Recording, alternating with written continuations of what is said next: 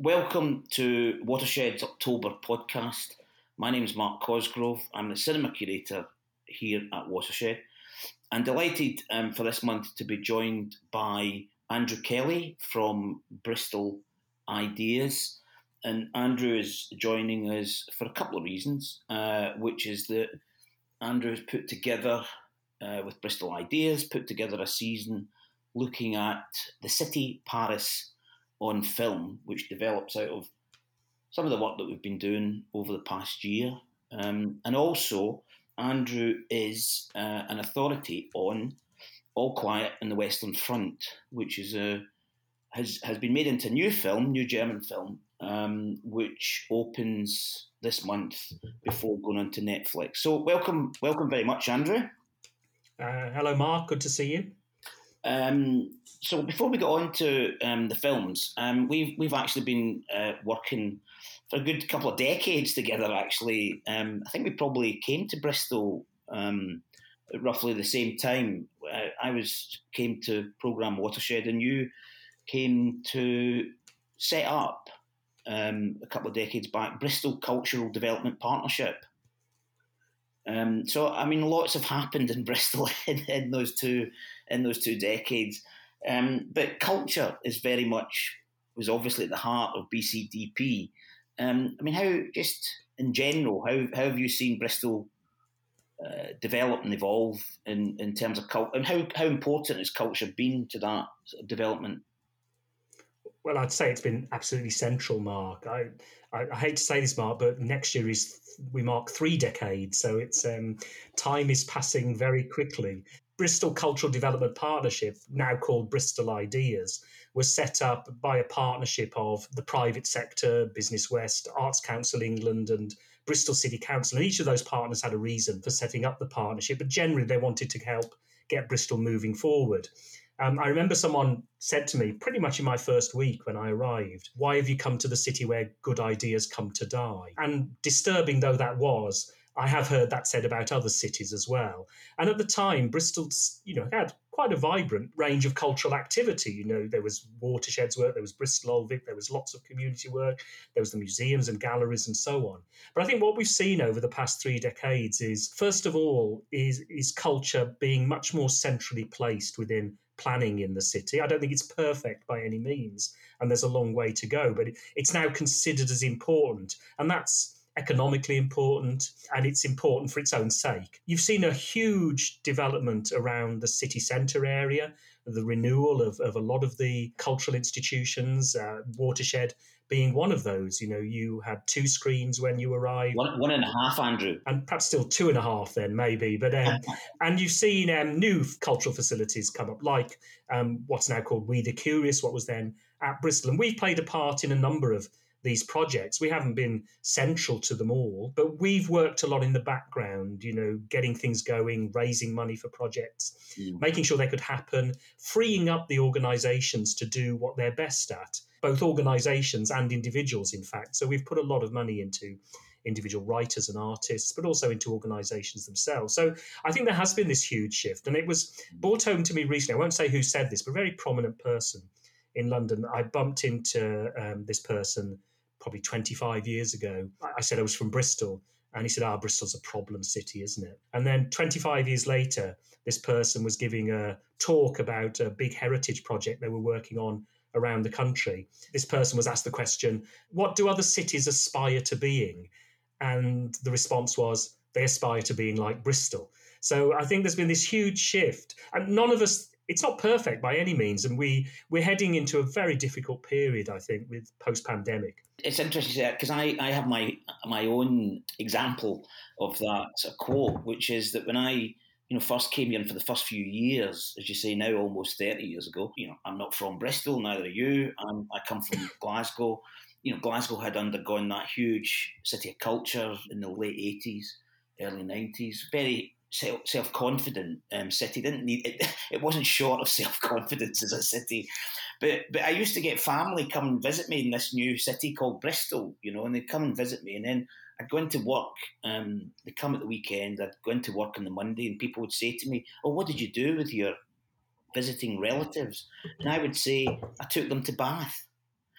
And and that was in the, the early days, and that was the thing. Well, Bath, that's a great city for them to visit. Mm. You know, hmm. Bristol didn't have that sort of sense of identity really, whereas now it's the complete. It's kind of reversed, mm. and I think as you know, the city you talked about Harbourside there a bit. I mean, that's been a huge development.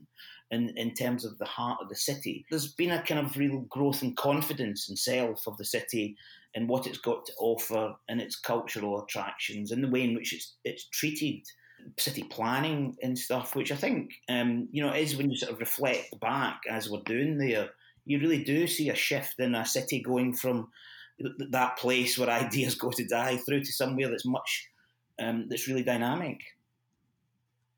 I think there's an. I know I'd agree with you totally, and I think that I mean Bath is probably better known internationally still. Yeah, I mean it's all the heritage side of things.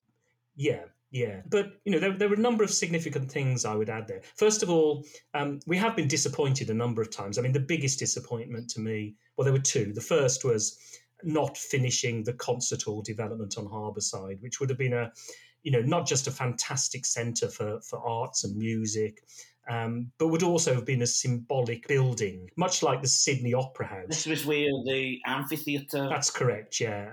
Wonderfully designed by German architects. Um, and I've been doing these interviews lately, of which you've been one of them, Mark, looking back at 30 years. And for, for a lot of people, that's been a very significant disappointment for them too. The second was a disappointment in the sense we didn't win it, which was European Capital of Culture. But I think the important thing there was we got a lot out of it. We had a plan for ultimate disappointment. We were able to deliver so much uh, that we said we would uh, do in that plan. Um, and the third project I would say is is perhaps the least likely of all to talk about, but is the Legible City project, which was ostensibly about signage in the city, a very important and good signage system. Um, and still in operation. But what that did do was also bring culture into the heart of the planning department and showed them what culture could offer in terms of placemaking, in terms of urban design, in terms of simply the feel of the place, but also in terms of how people get to use a city, experience a city, come to love a city in many ways. And I think those of us who do love cities and you know spend a lot of time walking around cities you know the kind of feeling you get when you're in a good mm. place. And that might be because there's lots of cafes, it might be there's lots of artwork on the streets, it might simply be there's lots of park benches you can sit on and good green spaces and so on. But I think we've got a good idea now about what makes a good cultural city. And I think Bristol is you know moving forwards and has gone a long way now to fulfilling that and, and one of the things you know you talked about there is a kind of signature architecture as being you know obviously you, you can identify places by those kind of signature buildings or, or landmarks. And I know that you're constantly sort of exploring the cities through film, which is why we're talking because um, you've, you've, continued it. In this year, um, the Festival of Ideas is looking at Paris as a city. Is, by, by, by doing this, is this something that you want to, uh, you know, focusing on other cities? Is this something that you kind of want to have um, Bristol reflect on how other cities are, you know, what we might learn from these cities? Oh, absolutely. And film is very important to us in terms of our work. You know, one of our early projects, Mark, you'll remember, because we spent a lot of time on it and um, spent a lot of time since on it, was setting up the Encounters Festival, then called Brief. Encounters. Mm. Uh, still going strong uh, 25 years on. That's a really interesting point, Andrew, because when that was set up, and you know we have talked about it elsewhere, but when that was set up, we didn't think about it as being both a festival, nor did we think about it becoming a, a signature, identifiable as Bristol mm. festival. I mean, that, that wasn't in the planning, which is quite interesting. But it, it's happened, and I think you know, huge tribute should be paid to those who you know, organised it and continue to organise it. I mean, it's a very different festival. I mean, you'll remember the first one, which was um, relatively small, one would say. Um, you know, a few programs. It was just successful enough for us to say, well, let's do it again. And then, of course, you're into the difficult phase of consolidating it and growing it. But you look at it now, and it's a really remarkable project. In fact, it's next well, week, well, isn't it? Well, it's this week, isn't it's it? It's last month in recording terms, but it's become an international event which draws on the strengths of Bristol and the wider region for short filmmaking, for animation, and it's it's become international, and, and it's kind of taking Bristol externally um, as well, which is in bringing um, international talent to Bristol during the time of the festival. So uh, you know, I kind of it is an example of where culture really has that role to play in in terms of a city identity. I mean, one of the things that, as I said, film is really important to us, and we partly because Bristol has quite a rich heritage in terms of film and cinema. You know, you think about Watershed was the first, then BFI Regional Film Theatre when it mm. moved from the the Art Centre cinema to you know all the work we've done on Friese-Greene, William Friese-Greene in the city, uh, to you know Bristol being a centre of natural history film production, animation, and now a UNESCO City of Film, of course. Yeah. Absolutely, yeah. So, so film has always been important, but also film, I think, is a way of um, encouraging discussion and learning mm. and debate. And we've always used film like that, which is why the Paris season is so important to us. I think we we wanted to focus on Paris in our Future City Film Festival because, first of all, you know, it's the city of light. It's always had a strong relationship with cinema. You could do mm. a whole season of Jean Luc Godard and the City, for example, you know, and, and you you may be doing that in the future. Um, but with all the changes that are affecting cities now, and cities are under immense pressure from COVID. There was concern that cities would go into decline, people would leave cities. You had the cost of living crisis, you've got the immense housing costs in cities, you've got concerns about the future of work, you've got fears about immigration, you've got, um, you know, public protest. And Paris brings these all together in a way. And some of the most remarkable films about cities, I think, in recent years have come from Paris. You know, I'm thinking of we're showing a film about City Gagarin, the, the, the, housing estate, and that is not just about Paris, but housing is a problem for us all, and we can well, learn that- from that. I'm looking very much forward to seeing the We, the new film, which is the one looking at suburban areas alongside the RER commuter train and, and those communities there. Um, so there's a very rich amount of material there that we can use. I was going to say with the Gagarin, um, which we screened uh, at Watershed couple of years back. It's a, a, fantastic film which is set in one of those iconic housing estates. And, you know, just thinking about the housing estates, they've gone from being really iconic solutions to being sites of tension and where problems are because of the design, um, because of the way in which cities have forced communities um, t- together. And France has really sort of explored that. I, am thinking of La Haine, which was one of the kind of 1st mm-hmm um, films to really address the, the tensions. The banlieue, I think they're, they're called, if you excuse my French, but there's a couple, Les Miserables, which is, um, uh, uh, of course, you think about the, the Victor Hugo, and it is that reference to it, but it's a kind of modern update, again, setting the, the banlieue. So both films are kind of um, picking up on that end, but addressing, mm. you know, what happened, what the tensions within there. No, absolutely. And these tensions are very, you know, clearly apparent. Um, you think of the, you know, the yellow vest protests that happened um, in in recent years, and you think of the huge growth of the the, the Marine Le Pen and the, and the National Front there, um, which of course is you know a worrying trend across other European countries as well. Um, but you also, I think, look at, at how places can work together well. We've, you know, one film we're showing as part of this season is Paris Calligrammes, the, the documentary film, um, which is about Paris in the 60s. Um, and there you have, you know, there are tensions there. There's tensions particularly over Algeria. Um, but you also have many different ways the city working together in, in, a, in, a, in a cosmopolitan way. And similarly, the, the new film by Alice Diop, hugely rising star, you know, um, winner of the Venice uh, Film Award recently um, this showed the different communities along this uh, the commuter train uh, route from through the city from north to south. I find it a very moving film actually, and I think it shows how cities could work together. I think it's going to be hard work though. I think that you know the, the changes that cities are going through, the fact that cities are hollowing out. You know, if you're, I think if both of us were moving to this part of the world now, Mark, we'd find it very difficult to afford a house, yeah, for example. Yeah. Um, and um, um, and you know when we've got the big changes to come, you know with with changes to work and so on, I think we you know cities should be the solution to these things. They should be the solution to the environmental crisis or leading the solutions to the environmental crisis.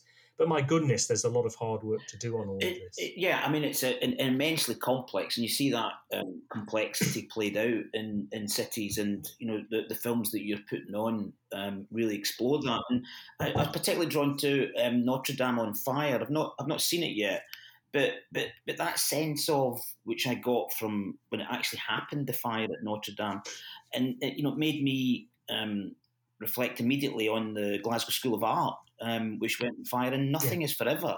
And you you realise mm. actually the you think these oh, these buildings are um, forever, um, and and they will just be there. But you know, the Glasgow School of Art made me realise that nothing exists forever, and those things that are identified with cities are vulnerable, and you see it in um, with what happened at Notre Dame, and it went to the very heart, or you could feel it going to the very heart of the Parisian life and identity.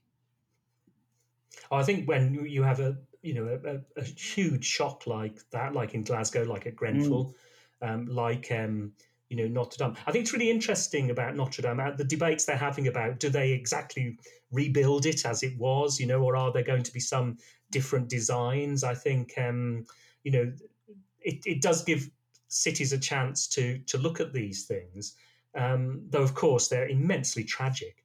Uh, um, the the when these um, type of, of um, fires take place. Um, I do think cities though cities do change. Well, I mean, um, you know, every, I say when, you, when I was thinking about that is the changes. Um, of course, it, it, happened very much here in Bristol around Colston. Um, mm. We've we've seen yeah. it um, completely uh, uh, change and the, the sort of issues kind of come out um, and be uh, dealt with in a very real and direct way. Mm. No, I think that's another one. I, I, mean, I think we're going to look back on the period, say, nine, late 1919, sorry, late 2019 to, you know, end of 2022 as quite a remarkable period, really. You know, we we had the, the, the largest pandemic we'll hopefully ever live through. Um, we don't know that. We had, you know, the the the, the Colston statue coming down.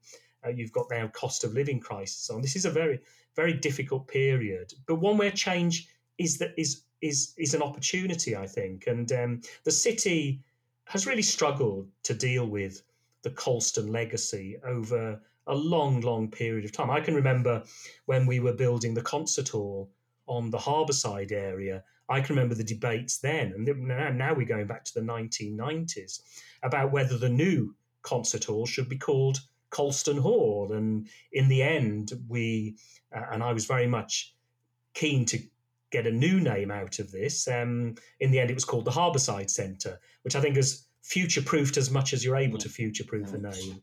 Um, but of course, there's now the issue about what you do with the plinth. Um, I quite like the idea of an empty plinth. I think it says something. But I also like the fourth plinth in Trafalgar Square. In fact, it's the only plinth most people I suspect look at when they go there and can remember. Um, who of us can remember what's on the other three plinths in Trafalgar Square? But it's it's that sense that the city is always evolving, and you know there, those those tensions around uh, um, the historical and the evolving and the changing, which is, is what is really represented um, in the season. And actually thinking about Gagarin, I, I, suddenly remembered that's actually about um, the houses being pulled down, but the, the people who did live there feeling this sense of connection and actually loss in the historical. So there's always those um, incredibly dynamic forces that are happening um, within cities. So a, a great um, selection of films, and you'll also be doing some some events um, as well to uh, open up some of the issues here. And if you go to watershed.co.uk, you'll you'll see them um, listed there.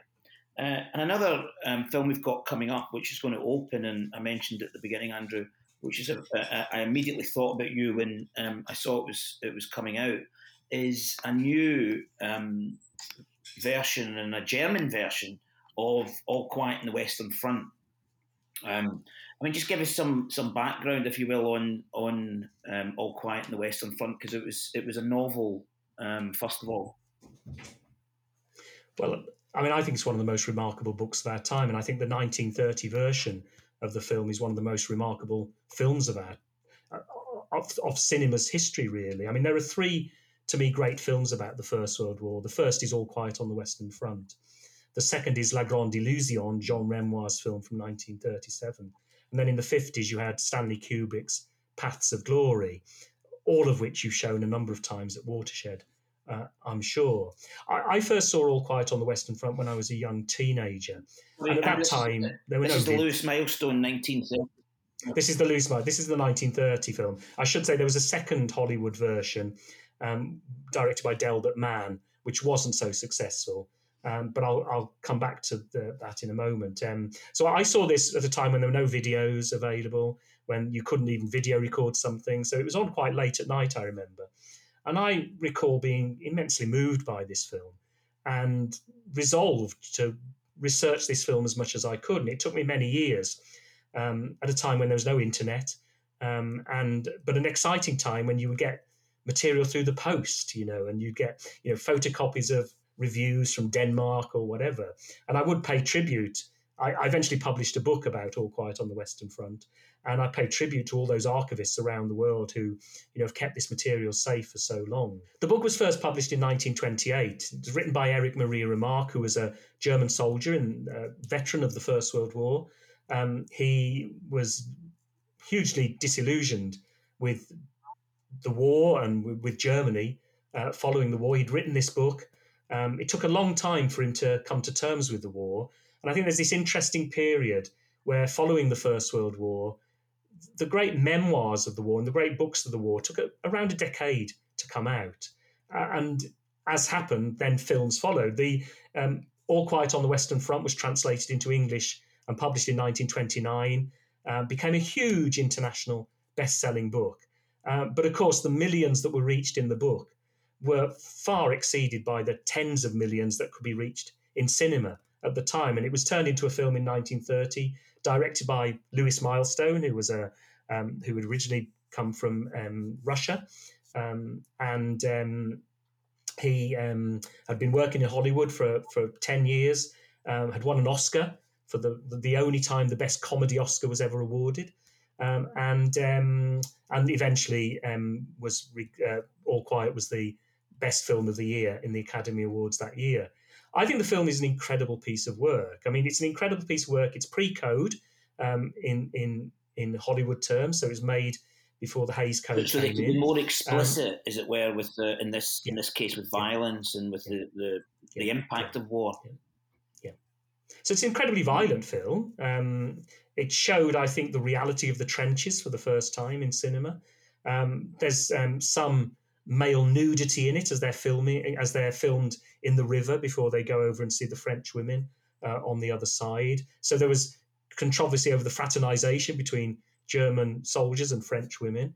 Uh, but it was the reality of it, I think, that was important, and the trench scenes were remarkable. Um, Milestone um, freed the camera. He was very much influenced by Eisenstein and by the Russian filmmakers.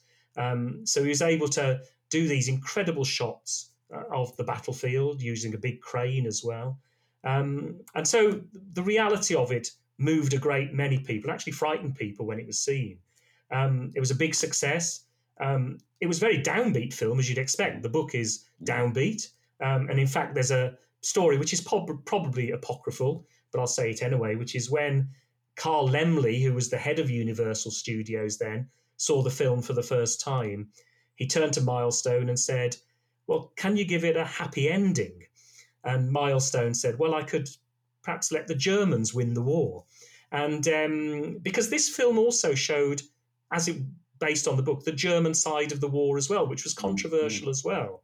Um, so um, you had this film um, winner of Academy Awards, huge international success.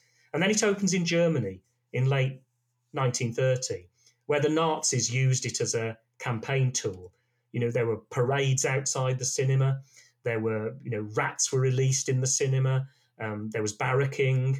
Um, when Lewis Milestone, who was in Berlin for the premiere, was introduced to the audience, apparently there was no hmm. applause. Um, it was a very, very difficult period uh, and was subsequently banned um, by the, the Nazis, uh, banned in, in other countries. And the, author, well. the author was um, uh, demonized by the Nazis as well, wasn't yeah. he? Yeah, as you mentioned earlier. Oh, yeah. No, no, he was basically had to leave Germany. Um, he then went on to write a number of other books. Uh, there was a trilogy of books um, of the First World War. There was um, All Quiet on the Western Front. Then there was The Road Back, which is the story of the German soldiers coming back to Germany after the war. And then Three Comrades, which was set in the high inflation Weimar period. They were equally as controversial. The Road Back, um, made by James Whale, who had made Frankenstein and The Bride of Frankenstein and felt that The Road Back was going to be his crowning glory. Um, the, it would have been an incredibly powerful film, but was cut very badly by the studio following insistence from the censors, and also, and really haven't quite got to the bottom of what exactly happened, but by the German ambassador in Los Angeles, who was like a mini Hitler, who um, you know had a lot of influence on the film industry at the time. And that could have been one of the great Hollywood films, and uh, mm. and sadly it didn't happen. The thing about this new film adaptation is it is made by a German, um, and I think it's it's Edward Berger who is has talked a lot about you know the bringing a German um, perspective, obviously post both wars, uh, making it from a kind of contemporary point of view, um, but very much getting that anti-war message, which of course was in Remarque's novel, it's in Milestone, mm. but from a, from a, a, a, German perspective. And I know you, are at a disadvantage, Andrew, because you haven't seen it yet. Um, I, I, saw it last month at the Toronto Film Festival. As I say, it's Netflix um, that it's been made for, but it's getting a, a small cinema release, and we're opening it in the cinema on the 14th of October. It goes out on Netflix um, two weeks later. But um, I initially thought to myself, you, you know, it's this subject matter's been done. Milestones, you know, made the film. It's iconic. Um, you know that Paths of Glory, the films that you mentioned, they've all they've all been done. Why? And I felt this a little bit with with Sam Mendes's 1917. You know, it's like why kind of go back to the the First World War? Why go back to that um, subject matter that we we kind of know so well um, in some respects? And so I, you know, I went in to see the film for a number of reasons. One of which is that you know we'll hopefully show it, but just to get a sense of you know how it's going to play out. And I, it, it, it, it's huge impact. I mean, the kind of atmosphere in the cinema uh, with it was was just extraordinary because I, as we feel, we sort of know those battle scenes you mentioned, the trenches, etc. Um, it, it, it's really, really powerful. Berger has just done such an amazing job, and it's actually a timeless um, message about the futility of war. And if you kind of think, oh, we've kind of done that, it, you immediately think, well, look what's happening in Ukraine. Look what's happening with with at, this moment in time with what we see as um, Russian young Russian people being mobilised but not wanting to go. Um, and and you, you look at a film like that and you go, yeah, I mean, why is this still going on? The kind of message that Remarque uh, wrote in the book, and you know, is I think um, Berger has just done such a kind of brilliant job in conveying that timeless message. But also, what's what's interesting, you'll be interested in this, um, Andrew, from your your research, is that, and interest in that period is that um, he also parallels it with the kind of setting of the peace agreement post World War One, which of course had a lot of problems within it, which led ultimately as well to the rise of Nazi. So you see that that you see that the war isn't you know that kind of beginning and end of wars is not the case either. I mean, what happens post-war obviously affects um, the coming months and years, and so it's a very um, it's actually a, it's a film set it, it, in the World War One, but it's actually a film about now. Um, and then technically, visually, everything it's really, really powerful, and, and I will just it is extraordinary in the cinema. So I really do hope that people get a chance to um, see it in the cinema. I was going to say that you know watching it on Netflix is fine, but seeing these films in the cinema hugely mm. powerful.